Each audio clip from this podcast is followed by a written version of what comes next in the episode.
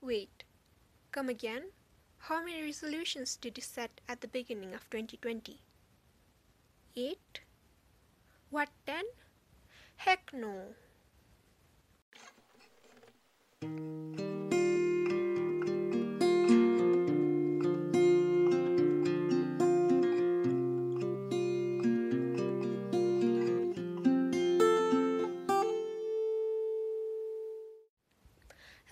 Namaste. Welcome to Kripa Kakura podcast, a podcast where I talk about mindset, growth, people, ideas, and everything in between. And today I'm going to be talking about starting your end game. Give yourself a break and stop hurting yourself in that way. Because although you might achieve few of these goals, you can use better strategies to set crystal clear goals in the right and the best way by following this theory known as reverse engineering. When engineers want to know how a piece of machinery works without breaking patent laws, they can reverse engineer it. This is the process of taking something apart, mechanical or electrical, and studying the various components that make the device work. So, the reverse engineering of your life means you start with the end in your mind and move backwards. So, you make a plan how you get to where you want to be. If you want to minimize your life stress, my advice is to commence by reducing the number of goals that you set day in and day out. What I have found quite often is that the goals that we set are not our goals anyway. These are the goals of our friends, our parents, or you know, something that is not even related to us. Or usually it is the expect expectations that we think we can set for others. And so we are setting those targets and never have any hope of achieving those resolutions and the list of long goals. So you can reverse engineer your life in three simple ways. Number one, ask yourself how would you like to feel right now at this very moment?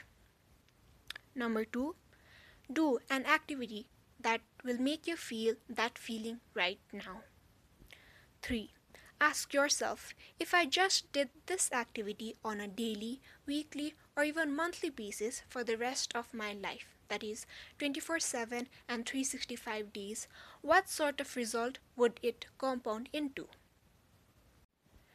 Say, for example, at this very moment you want to feel more productive. So, an activity you can start doing to feel more productive is you can start waking up an hour early than you usually would. So, if you wake up usually at 6 o'clock in the morning, you can start waking up at 5 a.m. And doing so would grant you an hour extra every day to do something productive that you like that makes your soul happy you know? And then if you keep doing that on a weekly basis you would be granted with 7 extra hours weekly to do something that you're interested in and you would work on right? Or to feel more productive you can start reading 10 pages of a book starting today and by the end of the year you'll be reading 3650 extra pages which will give you enough wisdom to do many other things right? Or if at this very moment you want to feel physically fit then you can start by doing 5 push-ups daily.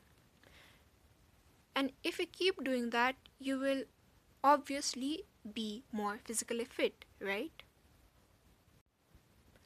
I know I might sound totally absurd, but I know this totally works from my personal experience. I've been there and I've done that.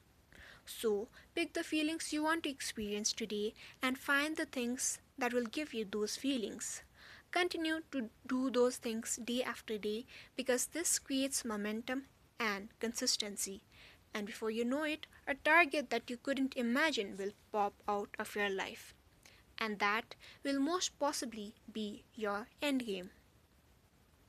Thank you for listening to Kripa Kakura podcast. You can also listen to my podcast on Apple Podcast, Google Podcast, or Anchor, and find me on Instagram or Facebook at the rate Kripa.